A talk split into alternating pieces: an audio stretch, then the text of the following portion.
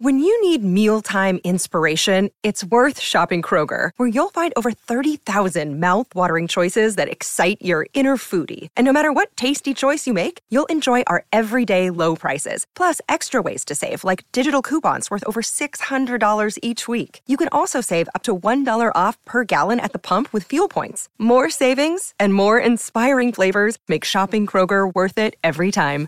Kroger, fresh for everyone. Fuel restrictions apply. Another day is here, and you're ready for it. What to wear? Check. Breakfast, lunch, and dinner? Check. Planning for what's next and how to save for it? That's where Bank of America can help. For your financial to-dos, Bank of America has experts ready to help get you closer to your goals. Get started at one of our local financial centers or 24-7 in our mobile banking app. Find a location near you at bankofamerica.com slash talk to us. What would you like the power to do?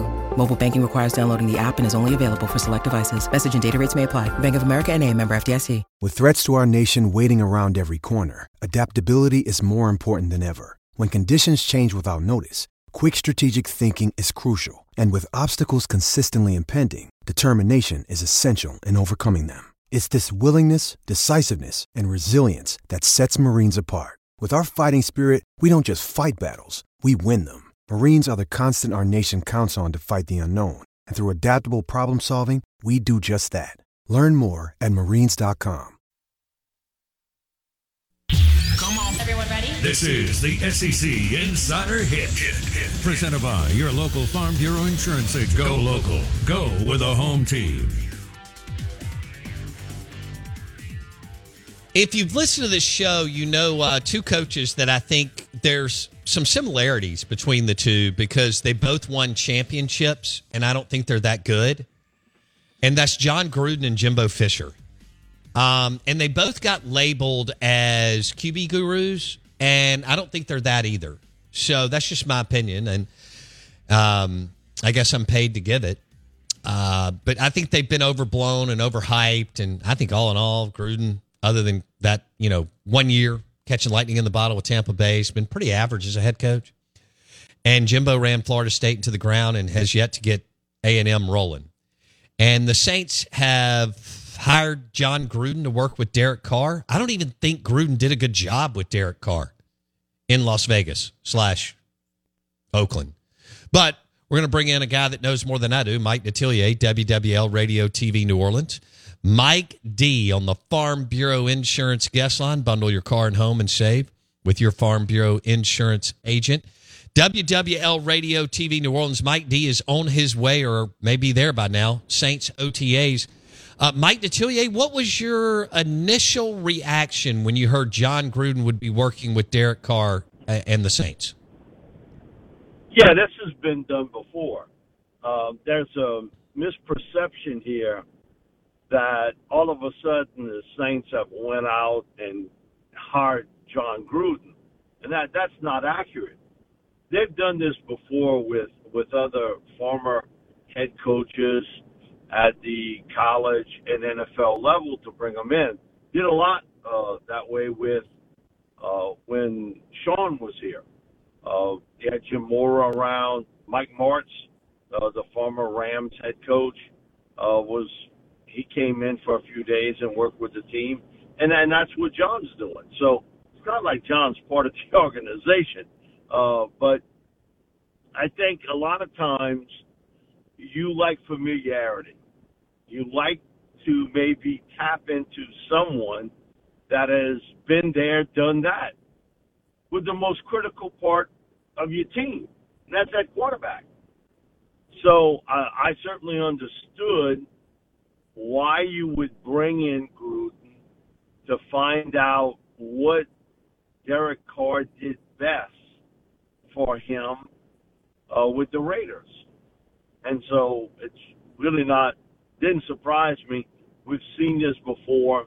Uh, a number of, again, former or current uh, college or college coaches, they've had a lot of them, and former NFL coaches that have been here. It's just uh, a connected dots, and in this case, it's a connected dots with Derek Carr, uh, having his former head coach there, and to work with him, you know, maybe on some things offensively, because Pete Carmichael has been here since Sean's been here and does have uh, that connection and relationship with Jon Gruden.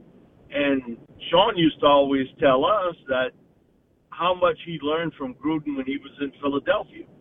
They were both assistant coaches there. So it's not a big shock to me. And uh, it's way too much being made of a situation that's happened numerous times, but a lot of people don't do their homework on that. And with Jon, he is a polarizing figure.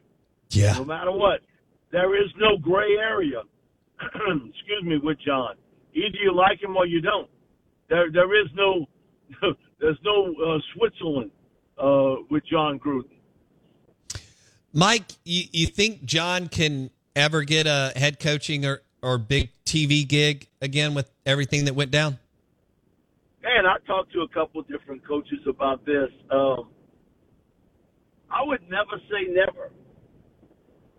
Uh, I would never say never. We, we've, you know, it was, a peculiar deal uh, of, of how it went down. This is why would you? First of all, come on, you you've been in this business long ago. You can't use that type of language on an email. Come on, uh, and on a company email. It goes to show me that Gruden ain't the sharpest knife in the drawer. Okay, if you're communicating like this uh, with another individual with another team, this is not a text message. This is off of a company email. How stupid can you be?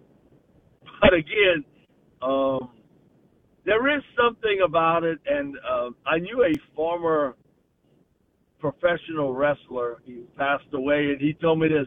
There is something about redemption, isn't it? And wrestling sort of sells that. Pro wrestling sells that for years. And he said, aren't, aren't we getting to the point of a sales pitch and even in sports and, and all kinds that it's more similar to that than anything else? It's about building someone up, tearing them down, and then sort of a redemption. I would never say never, Bo. Really, I, I wouldn't. Now, his success to me, that if, if anything's been overblown, it's been that. No doubt. And this stuff about how he can develop, you can't tell me one quarterback he's developed. I can't. Nope. No. Can't tell me one. Now, and he falls in love with every quarterback when he. And, and I thought the series with the quarterbacks were good. I, I think it was enlightening if you've never been there, been in that room. Uh, he came to Manning a couple different times, and uh, just sort of an observer when he was on television. And uh, he would tell me it, it was great for me. It was great for my ability to learn with those young quarterbacks what they knew and what they didn't know, maybe giving them some tips. But as far, but he fell in love with everybody that walked in there. It's almost like the guy that goes to the bar and he falls in love with every gal that he sees or that talks to him. No, I So, I remember the That- that- silly quarterback show. You're right. I mean, everybody was supposed to be great. Um, but but he but it got ratings. yeah. people watched, and you got to see a little bit of inside what really happens when you start to evaluate quarterbacks. You you you sort of got a little bit of a glimpse of it and uh, of how it's done.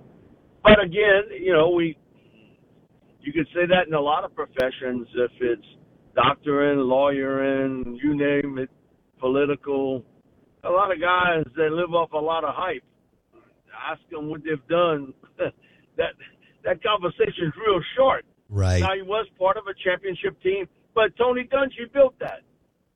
Come on, Tony. Tony built that. He just had a very impatient owner uh, at that time that got upset with the way he was running the offense, and you know he gave up. Good gracious, um, King's ransom for Gruden. Yeah. And I remember we had Amy Trask on. Amy uh, was the vice president of the uh, Raiders at that time, and then you know she you know, I was in the media with CBS. And Amy told me the story about she gets a phone call in the middle of the night saying that they had traded Jon Gruden. And she was, okay, you know, what, what happened? Well, why are we dealing him off? Because she said, I thought the fit was right. He had the right players. You know, it set off the chain reaction of events. The Tuck rule and how it was called, and, and and that it was to the letter of the law at that time. It was a bad bad rule, but whatever. And that he got dealt. But you said what got Al more excited than the draft choices was I'd have to look back, but I think the Bucs kicked in like eight or nine million dollars. And she said that got Al more excited than the draft picks for Davis. Wow. I mean for for Gruden. I'd have to, but they not only gave up draft picks, but they also gave up cash Golly. for Gruden. And no, come on, Al of the 32 owners, he was um, he was 32 as far as finances were concerned.